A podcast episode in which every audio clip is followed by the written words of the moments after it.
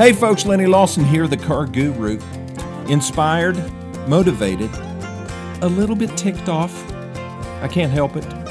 I should be on the road or actually in Amelia Island right now, which is mm, pretty nice weather. Northern Florida, a little bit better than Upper East Tennessee right now, but still, I'm glad I'm kicking.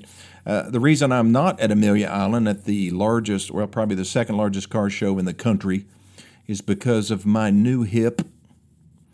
Um, it's keeping me awake at night, and I'm just, you know, I'm just really kind of sensitive about walking a lot. I'm getting along fine. I went to therapy yesterday, my first therapy session. It's funny, the guy who installed my new hip said, I don't recommend therapy, just walk. But uh, I'm just not of that same mindset. I need the discipline of a scheduled therapy because I know me and I will probably not do the exercises as instructed. So I am going to uh, rely on the experts. It took a week to get my insurance to approve going to physical therapy. Apparently, they just didn't think kindly of me doing that since the doctor didn't recommend it.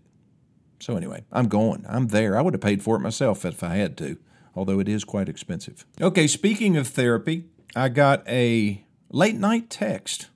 It was late night for me, uh, except I'm wide awake at, at 2 in the morning. Um, it was a guy in Texas who is a podcast listener, and he was very inquisitive about the approach that I recommend when going in to buy a new vehicle. Now, here's his scenario. He had taken the trouble to get pre approved for, I think he said, $40,000 at his credit union. So he's ready to go. He's going into the dealership knowing that he can spend 40 grand. He, hopefully he knows what that uh, amount of payment is on that that uh, dollar figure, you know, depending on the term. So he knows. He's is that good? Is that good to know that? Absolutely. If you're a payment buyer and you don't get pre-approved, then you are risking I guess, a little bit of trouble in the dealership. Now, you wouldn't face that at my dealership or some of my other dealer friends that I love and respect. But if you walk into the wrong place and you're not pre approved and you are a payment buyer, watch out. Hold on to your wallet, keep your emotions in check, and get ready. But anyway, his question to me was Should I tell them that I'm pre approved? So let me ask you this question if you're pre approved and you walk into a dealership, aren't you kind of like a cash buyer? I mean, the cash isn't going to come from you, it's going to come from the bank. But if you're pre approved for a certain amount of money, then you're a cash buyer. You're not, you know, relying on financing from the dealership. So here's what I told him to say Don't tell him you're pre approved. Tell them you just want a straight sell cash price on the vehicle that you're interested in buying. So, does does that give you leverage? Is the question. Absolutely. You know, when you walk into most dealerships and you tell them you're a cash buyer, number one, they're a little bit disappointed because they'd rather you finance. That way, they can close you on a monthly payment. You really don't know what you're paying for the car, and also they have the opportunity to make more money in the finance office. They can make finance reserve. You know, the banks actually pay them to arrange financing. Doesn't cost you any more money unless they jack up the rate, which a lot of dealers do. But uh, yeah, you have leverage. You have emotional leverage over them. They say, oh, cash buyer. Okay, so you're going to write a check for it. Yep, going to write a check. Oh, okay. So are you going to trade anything? Nope. I might, but I'm not sure. This is what I told him to do. Just get a cash sale price on the vehicle that you're interested in buying. That's the way you're going to get the best number from most dealerships. Uh, tell them that you've shopped online, which he had. You know, tell him, you know, don't lie to him. Um, you know, one of the things I've found early on, one of my early sales trainers said his favorite statement was, buyers are liars too. That's not a very positive way to approach things, is it? But you know, a lot of people will tell little white lies. Uh, they'll say, you know, if you ask some customers if they've shopped around, they know that they're supposed to say yes. Even if they haven't, they'll say, oh, yeah, we've shopped around. Yeah, we know. We've shopped your competition. You know, that's one way to get them to say, "Ooh, okay, well, maybe I ought to give them my best price first. Because that's what you really want, isn't it? Their best price first. You know, and, and then when they give them, well, when you get their supposed best price and you're getting ready to walk out, you look at them and say, Are you sure that's your best price? And I guarantee most of the time they'll say, Well, let me go check one more time. And then they'll come back with a little bit lower price. Why is it that way? Well, it's because you're not at Walmart. You know, you're not at Target. Uh, you're at a car dealership where negotiation is still a thing. You know, some dealers many years ago tried to go, uh, well, basically to become what they called a one price store, which meant that whatever their price was that they gave you up front, that was it. It was non negotiable. You know how long that typically lasted in a traditional car dealership? About 90 days when their sales dropped off dramatically because people say, okay, well, I'm just going to shop around. You sure you don't want to cut the price? No, we're not allowed to cut the price. And then people would hit the road. So if you have no, you know, negotiating ability, then you don't have a chance to close a deal, you know, while the customer's here. So they tried that in the car business. There, there's a big tractor dealership up the road. They sell Kubota a couple other brands. I've never seen so many Kubota, so much orange in my life, except at a UT game. So I'm looking at all this orange and I'm thinking, my goodness, where who are they going to sell all those Kubota tractors to and lawnmowers and stuff like that? You go in there, and uh, if they give you a price and you say, "Is that the best you can do?" Because I'm going to go to I'm going to go to Kingsport and shop you. Well, we might be able to do a little bit better. You know, that's negotiating business. If you go to a you know, a trailer dealership or I mean a camper dealership where they sell motorhomes. My goodness, have you seen the discounts on motorhomes? I mean, they'll knock a hundred grand off if you just wink at them, smile at them real nice, because they have so much margin in those things. Now, you know, the average margin in a new vehicle is uh, anywhere from six to eight percent, and even less than that on certain vehicles. I mean, I remember when we first got the new Ford Fiesta in uh, my sales manager came up to me. He said, Look at this invoice. The difference between MSRP and the invoice price, which is what we pay for the car, was uh, th- a little bit over $320. And you know, you have these customers come in and say, "Well, if you don't knock a thousand off, I'm going somewhere else." Well, it's just not there, and people don't believe it. People do not believe that if you're selling them a car for for fifty thousand dollars, that you know you only have what four thousand dollars in in markup on that vehicle. They think you have ten or fifteen thousand, but it's just not the case. You know you can find that out real easy if you go online. Go to Edmunds.com or KBB.com. That they can show you exactly what the invoice price is, and that's where a lot of the transactions are, are happening right now. We've got just about all of our new Fords priced at invoice, or maybe a little bit above, not much, because we have to be competitive. That's why people drive from Nashville and you know Lexington, Kentucky, and over in North Carolina. We've we've sold probably hmm, probably twenty five percent this month of the vehicles that we sold. And we're a mid-sized dealer in Greeneville, Tennessee. About twenty five percent have come from way outside our county, and many of those outside of the state. And we love that. We, we want to sell everybody close, though, so that we can take care of them in our service department and keep them as long term customers. Because usually, if somebody goes a long distance to buy a vehicle, they'll never go back unless they just had a fantastical experience. So, okay, I'm going to take my first break. I'll be back here in just a minute. Okay, so you go into a dealership and you tell them you're a cash buyer, you're going to get treated differently. So, if you tell them that no, you're going to be subject to their financing that they have available, the first thing they're going to want to do is take a credit application from you. Now, what does that mean? Well, that means that they're going to they're going to look at your credit history. They can see it right there on their computer system. If you give them your your name, address, uh, social security number, date of birth, a few other things, they can pull your credit score and really your full credit report. Your credit score is just a part of your overall credit report. But what is a credit score? Well, basically, it tells lenders about your general credit worthiness, which means how likely you are to pay back the loan based on your credit history. So they need to know that. Once they know that information, then they can structure a deal for you. What does structure a deal mean, Lennie? Well, it means they're going to determine a selling price, a trade value, and you know uh, have to find out how much money you're going to pay down, how much equity or negative equity you have in your trade, and just see what it looks like. You know, if you can have great credit, I mean, you can have a 750 credit score, but if you know, let's say you bought a, a Chevy Suburban like 18 months ago, you paid nothing down. The vehicle that you traded in, you owed more on it than it was worth. And you know, those things depreciate rapidly. All right. Big SUVs. You know, they're slow movers in general. They're really slow movers on the used car lot. So you bring that in after 18 months and you financed it for 84 months and at a pretty high interest rate, you're going to be what we call buried in that trade in. You might be $25,000 upside down. I don't care how good your credit is. You're probably not going to be able to get financed on a new expedition. I'm sorry, but that's just the way it is. So the deal has to be structured so that the bank will look at it and approve it.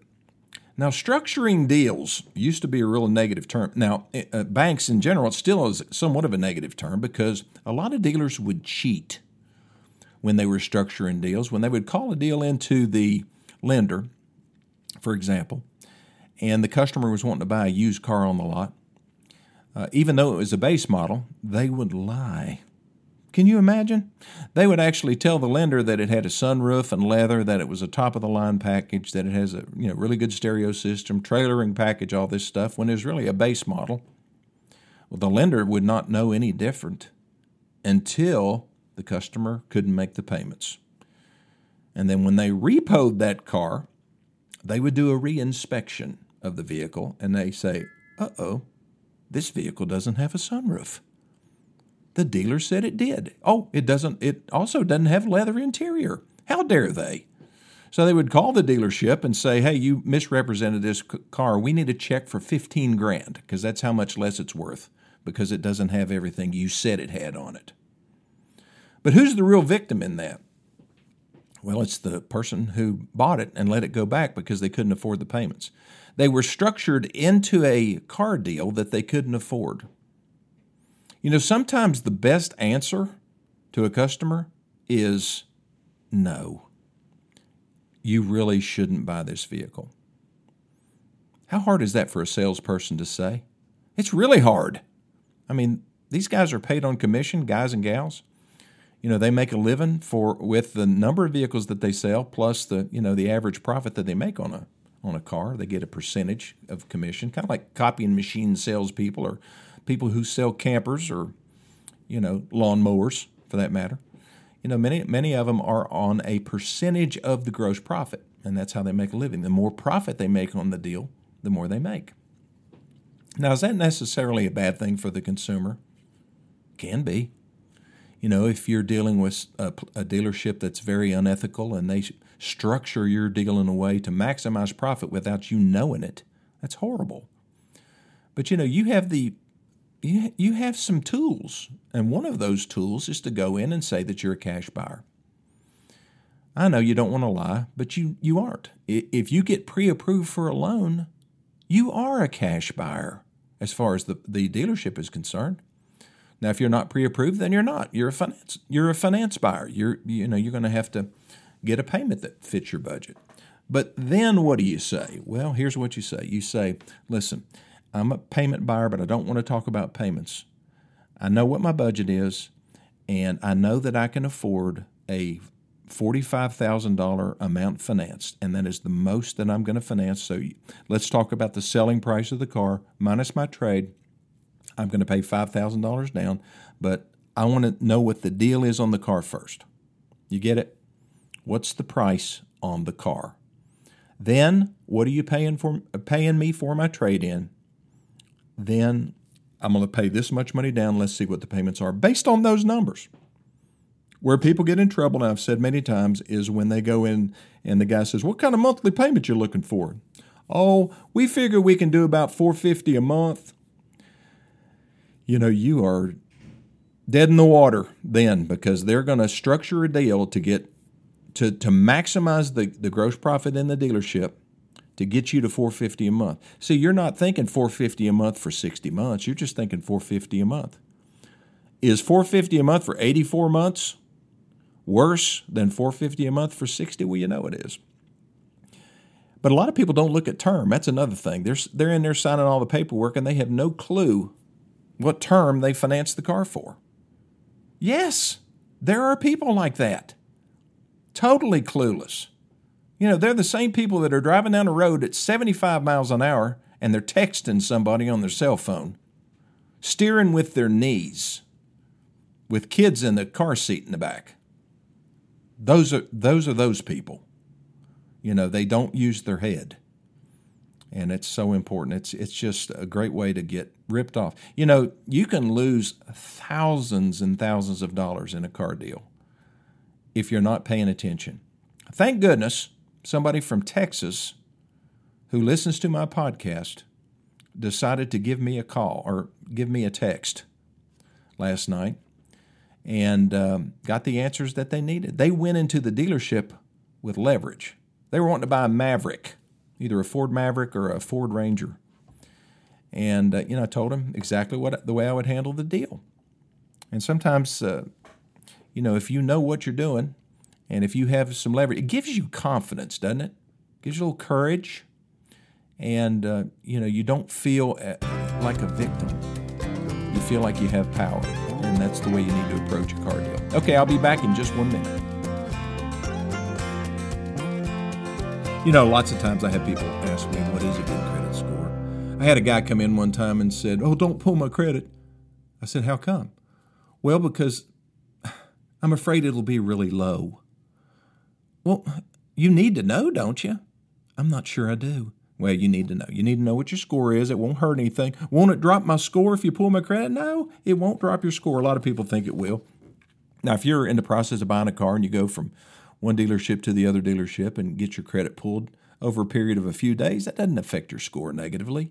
But now, if you go, you know, if you apply for a bunch of credit cards and then go to the dealership and, you know, apply for loans and don't do anything, then go back in a couple days later or a couple weeks later and apply for more loans and don't get, you know, don't buy anything, yeah, those inquiries are going to count against you. But anyway, he we pulled his credit score and he was a 750 beacon score. What does that mean? That's very good credit. You know, 800 is is exceptional. 800 plus, it's it's just about the best you can get. It, it demonstrates to to lenders that you are an exceptionally low risk for them. Anything between a 740 and a 799 is very good. It's above average for U.S. consumers, and it says that you're very dependable and you and you pay your bills. Now, you can have a very good credit score, but your credit uh, bureau is very thin, meaning that you have not borrowed much money. I don't care how good your credit score is, if you don't have much credit, like if you've only borrowed, you know, $2,500 at one time and then have a credit card and you have a good credit history, it's not enough to buy a $75,000 car. So you need to have some established credit. Uh, 670 to 739 is a good credit score. It's near or slightly above the average. If you're in the 580 to 699, then you're in the realm of danger and you're you're probably going to end up paying a higher interest rate than a lot of people do because or than most of the other people do because you are um, you've shown that you pay your bills late you've got too much credit too much credit card debt.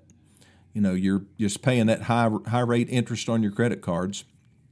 That'll really hurt you uh, maybe you've had some charge offs, some collections. You know, if you get a bill from a hospital and it's $15 and you don't pay it, then that is charged off on your credit report and that stings the credit number. Okay, that that is a uh, a bad thing. Anything under a 580, that's poor credit. It's well below the average score of the average U.S. consumer, and it just demonstrates to lenders that you're risky.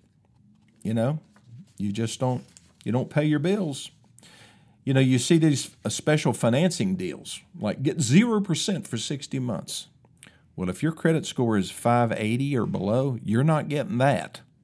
You might get it if you're in the mid sixes, Uh, sometimes they, they just won't extend that to you. Now they sometimes they'll push down to the lower tiers. You know, if you're an A tier or B tier customer, or tier one or tier two, then you know you can get just about anything you want. But you get down below that, and it's not always a a sure bet that you're going to get the low rate financing. So you know, get your credit, pull your credit score, sign up for Experian.com. You can get a free credit report every I can't remember how often. Plus, they will monitor your credit and let you know if there's any increases in balances or you know somebody's borrowing money in your name or something like that. I think there's all kinds of um, different, I guess, protection companies out there that will watch your credit and, and, basically let you know if something's happening with regards to your credit. If, if you're not doing that, like what do they call it? LifeLock, I think it's one of them, or Experian is a great one. If you're not doing that, you should.